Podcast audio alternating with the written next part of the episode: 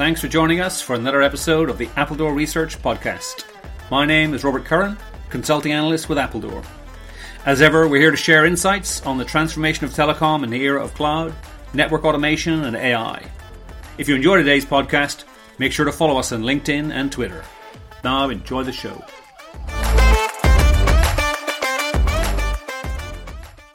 Telecom is a technology led industry. Years of research, decade after decade, has enabled amazing breakthroughs in communication from transmission over distance, digitization, optical fiber, and of course, mobile communications. And those are still the innovations that telecom values most of all. But a sizable proportion of the operational spend by telecom companies is on people. People to build networks, investigate problems, deal with customers, design solutions, configure the network, assess its condition, and so on. And much as those of us on the software side hate to admit it, it's been people relying on Microsoft Excel and Microsoft Access that have held much of telecom operations together for most of that time. But that is changing. Automation, what we might call rail automation, is now right at the top of the telecom executive agenda. We talk about a new automation first mindset being essential for telcos. So, how is that being manifested in the choices that telcos are making in their network operations and also in their choice of vendors? With me here to discuss how the new enthusiasm for automation is impacting telecom, I have Rohit Batra, General Manager for ServiceNow's Telecom, Media and Technology Business, and Francis Haysom, who has written extensively about telecom inventory management. Hello. Francis, I want to start with you because so much of what happens operationally in a telco, all that hands on work, uh, is related to the inventory of the network. Uh, can you give us a quick summary of the relationship between automation in telecom and telecom network inventory? How have the needs of one shaped the other in, in, in either direction? Yeah, um, I think it's important to stress automation fundamentally relies on good decision making. If you're not making good decisions, you cannot automate anything. And that can only be done with good data. Um, and in a telco, that good data is fundamentally tied to what is the inventory, knowing knowing what is in your network, where it is, how it is, how it is operating is critical to that kind of decision making. Um, but a, a, lot of what is changing in telco today, things becoming much more dynamic networks, much more IP, um, IP-based networks, software-based, uh, increasingly software-defined defined networks, makes that a much more dynamic um, uh, form of network. So that inventory is is is is, is changing with that one. Um, it, it, what that means is increasingly inventory is in many places and needs to, su- to to be able to support various real time automations that are around that one. And bringing that all together, how do you manage what are now multiple inventories, distributed inventories, decision making that is much more real time, um, requires strong process management um, something we've emphasized in a lot of our research on the in- inventory. Um, and the, the, the, the, inventory and the processes that go across it, with that, whether that's delivering more dynamic service delivery or proactive assurance, um, how, how you deal with what the network used to look like in the past versus what you know about the network as it's going to be in the future all need to be brought brought into the into play in terms of of the decision making and need that active uh, process management. Um, tied to that also is a view that you're going to have many sources. You can't you can't rely on perfect data accuracy. So you're going to need again processes which are managing the discrepancies in data across that network. Uh, whether that's discrepancies due to timeliness, but also discrepancies just due to the physical nature of, of networks. Where are things, where are cars, and when are they being swapped out? Now, again, all of that comes back to a uh, data accuracy needs strong process management. Excellent, Francis. Thanks for, for painting that picture for us. Rohit, thanks so much for joining us today, first time on the podcast.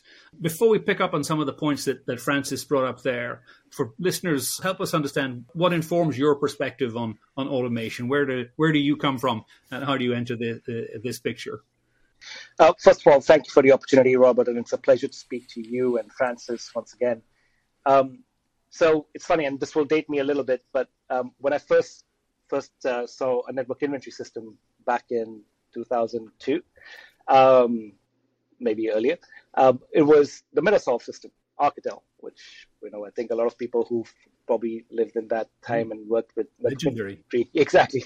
Um, so it um, you know it was it was so inspiring to see that particular platform at that time to be able to, sh- to do everything in it. Like you had the data, you had ticketing, you had order management, you had customer service, everything in that one application. And everybody came from whichever roles that you came in, you could basically access that system and you could do all of that. Um, but to Francis's point, it was all dependent on what the data was, was how the quality of the data was. Um, and depending upon it, you could either execute uh, certain tasks, so you you could basically fall over. Um, so it got me ready to think about the value of good data and the value of processes that could be used in conjunction with data. Um, th- as as my progression of my career when I was at Oracle or at Amdocs, it was uh, you know looking at service, looking at it from the lens of service delivery and commerce and and and now at ServiceNow with service management being an initiative if you look at all of those processes, it's all driven on what's in your system, what's on your network, how is that information being accessed, how is that information being used in terms of processing that data, in terms of having workflows that are associated to it.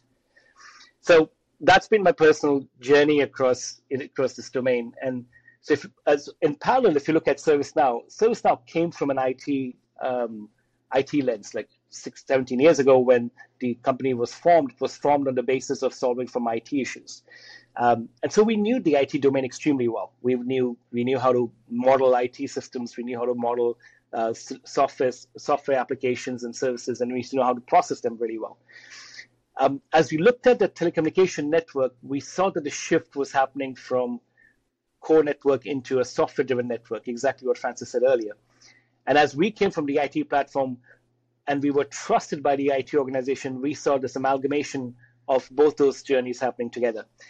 ServiceNow as an organization moving from IT into network, the network itself moving from uh, traditional networks into software driven networks, and we being the platform that was doing service management and automation and driving intelligence on the IT side, um, we were able to take those experiences and abilities and bring it into um, in, in the network domain, if you will. So I, I think personally, to the point that Francis made, I think data is very important. It, it absolutely is what drives all the decision making. Um, and using the a business process mindset to combine with that data uh, challenge that we talked about, this was right in the wheelhouse of ServiceNow, and that's what we were. That's that's the lens that um, actually you know drove our decision making into this process. That's, that's great background, Rohit. Thank, thanks for sharing that. You've had a close up perspective on this for a long time throughout your career, which is which is kind of helpful to say the least. One thing that, again, I don't want to be hard on, on telecom. It's not completely new to the idea of automation, but I don't think it's unfair to say that uh, telecom doesn't really have a sort of automation first ethos. So, I mean, considering that automation is really what ServiceNow is all about, what does an automation first mindset look like? I think you're absolutely right. Automation exists or has existed for a while, but I think the the relativity of what an automation means in a telecommunication company is what defines the definition, if you will. So I'll give you an example of where we understand automation very simply. Um, think about a service ticket. You have a problem with your network. You have a problem with anything into um, into your systems. You raise a ticket.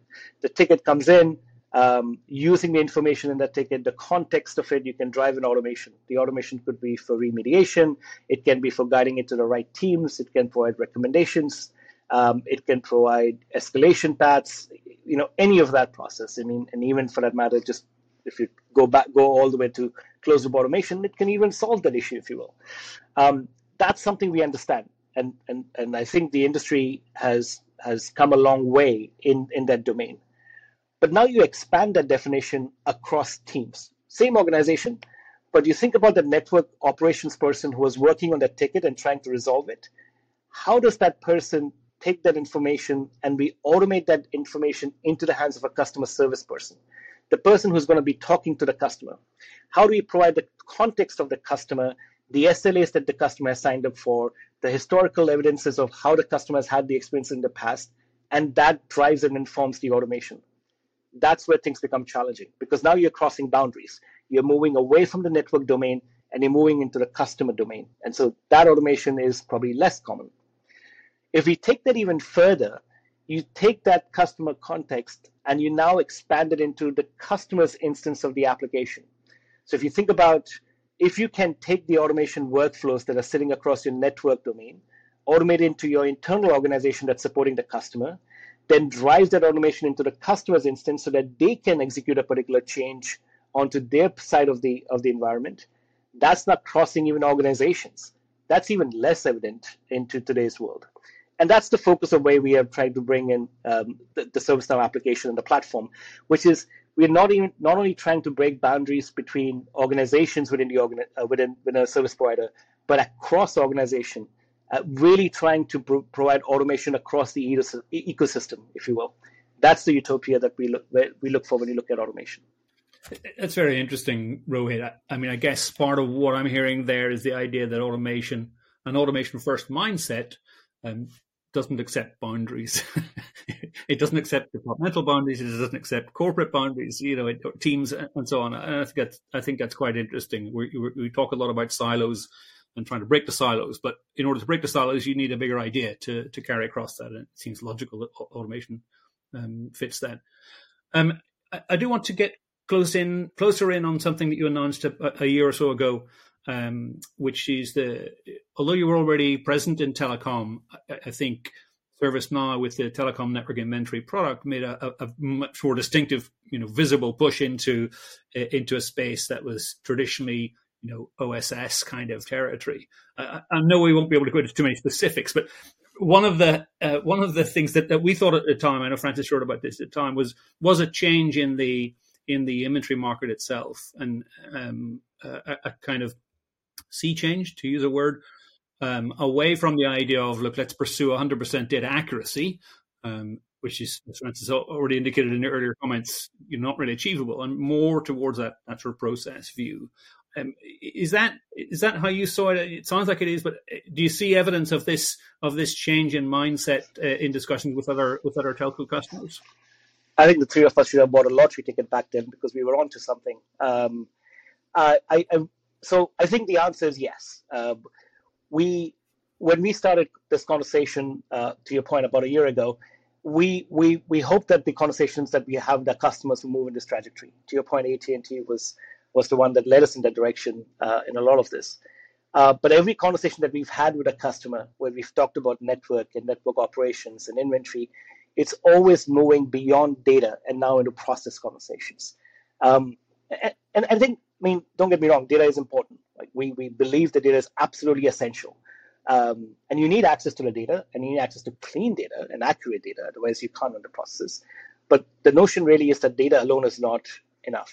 If you think about inventory, inventory is in the service of something. It's either in service of an ordering process where you're trying to deliver the service, and you need to know whether the, whether you have um, the network capacity to be able to deliver the service, or it's in service of an assurance use case where you're trying to make sure that your services can have the uptime and the SLAs that the customers have signed up for. Um, so when you look at those key processes across service delivery, service assurance, service management, that's what inventory is being used for. It's not just a data alone issue. And I think that's the conversation that we, we had with AT&T when we started this journey, and that's how they saw it as well.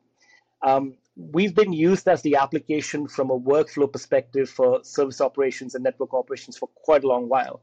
Extending that on from the data concept and having those processes built in from the network inventory standpoint just augmented our positioning and just helps customers connect those two propositions together.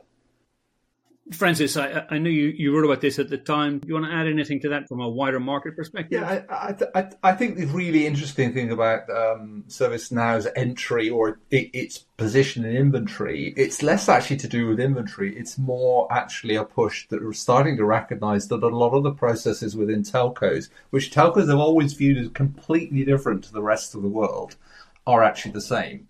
That a service assurance uh, uh, uh, solution or a delivery solution are actually a lot of the characteristics are, characteristics are actually very much the same, um, and it positions really a kind of telco as another ent- uh, as another enterprise, yes, it has special needs, and the inventory is actually very much that sort of special need. It is the characteristics of a wide area network. It is the characteristics of uh, a distributed uh, connect- connected network. It is the issues of if thousands, if not tens of thousands of locations, all of which are, are distributed. But it still says my problems of assurance, how I how I how I trouble ticket, how I assure something are actually incredibly similar to to the enterprise. And I think that it's that mentality that the telcos instead of it seeing itself as unique amongst everybody is actually starting to see that it, it is um, less unique in a lot of aspects, but actually by being less unique, it can be adapted, it can be incorporated into what enterprises are doing rather than being this kind of complicated other that is over the uh, uh, over the other side of some very complicated interfaces that are internally focused, uh, APIs that are internally focused on what the telco does rather than what the enterprise needs. Part of the change. Again, we, we've referenced it on a couple of other episodes and, and research. Telecom still being special, but a bit less special uh, than it used to be, and that's not a bad thing. It means that you can tap into you know all those things that are that are more common problems. Just to zoom out for a moment, Francis, I, I know in the in the network automation software market share that we published earlier this year, we put ServiceNow. Our estimate, you know, was putting them in a, in a number five spot in the AIOps segment, which might have surprised some people because the, the names above them in that list were uh, Nokia, Huawei, IBM, and Ericsson. And ServiceNow, again, a company that's well known in some contexts, less well known in others, but that, that might have uh, been been interesting to, to some folks. Um, do we see that? Do we see that this kind of mass market share being taken by with all due respect, non-traditional telco players like ServiceNow, um, or you know, uh, do we think these things are going to be you know one-offs from customer to customer, telco to telco? What, what's what's our kind of trajectorial view, if that's a word? I, I, guess, like all good questions, the answer is it slightly depends. I think, um, as you say, three of the top four AI ops players we've got at the moment are the NEPs, and and that that's as it should be. A lot of the operational functions are still very much tied. Um, to the evolved NMSs of these um, these the, the, these companies, um, and or t- uh, attached to actually quite well incumbent service assurance um, pr- providers. Um, but I think it it does characterize a potential shift of gear in terms of what those operational processes are looking like. As I say, this this starting to have a recognition that the the telco's business is much more like an enterprise's. Um, it's less char- it, it, has differences, but it's less characterized by those differences as the opportunity to leverage um, the, the, the, the, knowledge of a, of, of, of, a, of a wider a wider place. So I, I, I think I think in, in, in terms of uh, uh, the the thing, I think it is a watch the space thing. I think there is an opportunity um, for the network equipment providers to recognize this shift um, and and to become experts in, in, in that solution. But at the same time, there's opportunities for um, uh, sort of new players in this area, like ServiceNow, to really bring that kind of uh, what is it? Tel- telco's about ten percent of uh, uh, enterprise market. It's bring the rest of that ninety percent of knowledge into this area to to solve telco's problems. Rohit, uh, uh, obviously anybody who's been watching ServiceNow will recognize just what a busy year it's been. Lots of good stuff in there. I know you had your own big uh, user or customer event recently, at which there was, I think, the standard announcement was a, an announcement with Accenture and Nvidia on Gen AI. Of course, it has to be about Gen AI. yes, um, but, and that's fine. Uh, but that, that seemed pretty. That seemed pretty sizable. Uh, uh, uh, you know, and an interesting, an interesting um, constellation of of players uh, combining there from Silicon and, and, and, you know that level of software through yourselves and, and Accenture. Um, what what's next for for ServiceNow, and in your role with a kind of TMT hat on, what should we be expecting to see uh, to see ServiceNow do next? Are you guys going to expand into you know, BSS type territory, or, or, or as far as telecom is concerned?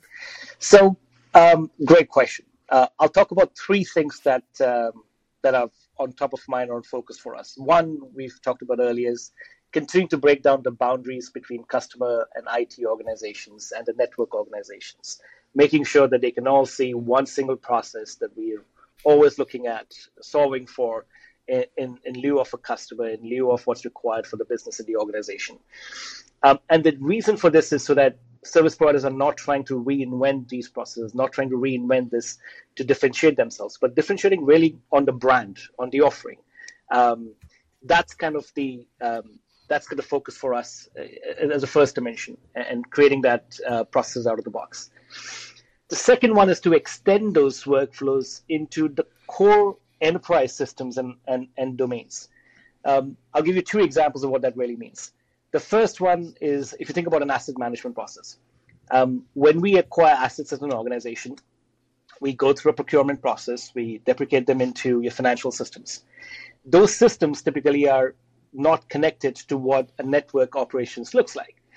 And one of the focuses for us is to try and bring these enterprise applications and systems processes into what a network system would typically manage. So, how can you have your network inventory applications and the processes that define network inventory connect with your enterprise applications and what you procure, how do you deprecate, how do you manage auditing, and so on and so forth. That's one area we're looking at. The second one is around ESG. Like I, I strongly believe service providers uh, do not have an option but to look at ESG as a, as a very intensive strategy for them as an organization. When you're managing scope one, scope two, scope three emissions um, from, from the perspective of the organization, data centers and network inventory have a key role to play in it. Um, so connecting those, you know, if you will, the corporate functions uh, and response, social responsibilities to an application that can that drives your business is the other area that we're looking at. Uh, and lastly, as you mentioned, generative AI. Look, I think generative AI is extremely hot. Um, everybody's talking about it, and I do believe strongly that it's a game changer for us in our lifetime in our industry. But I think the real the real value of generative AI, what it's actually done, is not just the use cases that uh, ChatGPT and others have built, but it's really the what it's driven into the audience and the and the organizations is that AI is accessible. Um, AI as a domain is accessible. And so the power of AI in its purest form, not just generative AI, is what people are leaning towards. It's got an AI the limelight that I think AI needs and this industry needs for us.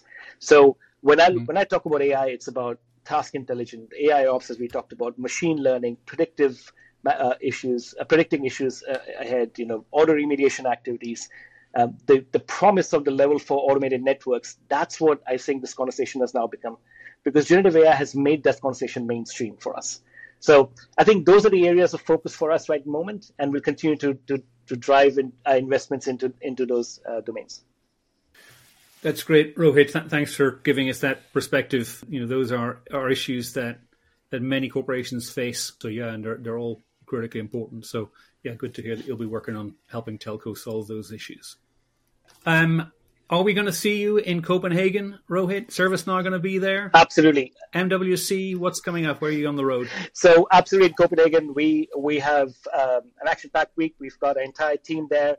Uh, we'll be hosting a lot of our customers. Hopefully, looking forward to meeting you and your teams and and all of our, our customers and partners there. Um, we have events that we are actually hosting where our, our customers are going to be talking about, uh, you know, uh, the use of ServiceNow in their organizations hopefully in, in, pure candid nature, the, the good and the bad, and challenges that they've faced and challenges that they've overcome with the platform. Um, so absolutely looking forward to doing that. Um, we will be also in Mobile World Congress. Um, so we're continuing to uh, hopefully provide uh, learning exercises for us and our organizations to learn from our customers into what their challenges are, and hopefully share our experiences as we go deeper into our journey with telecommunications. Rohit and, and, Francis, thank you both for your time today. It's certainly it's an automation future for the telecom industry, and and great to hear your your involvement in that uh, today. Thank you very much, and we'll see you both very soon. Thank you. Thank you.